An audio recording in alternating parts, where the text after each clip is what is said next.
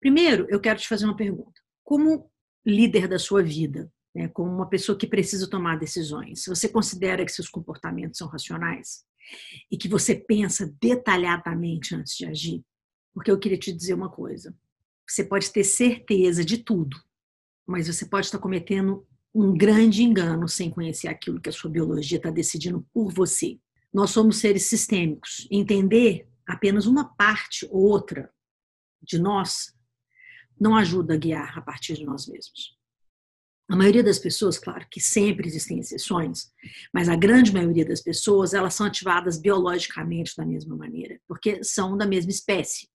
Então, se você quer, de fato, ser uma pessoa inspiradora, um líder inspirador, e continuar fazendo é, tudo que você realmente planejou para sua vida, fazer só curso de soft skills ou cursos específicos, é, sem conhecer o seu corpo, o seu cérebro, as suas motivações biológicas, a sua biologia vai decidir por você e você não sabe por quê.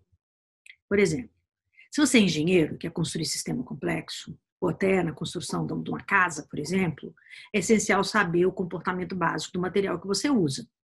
Cimento cola uma coisa na outra, fio leva eletricidade, né? Você não, você não, se você não souber o básico, você não consegue fazer essa construção.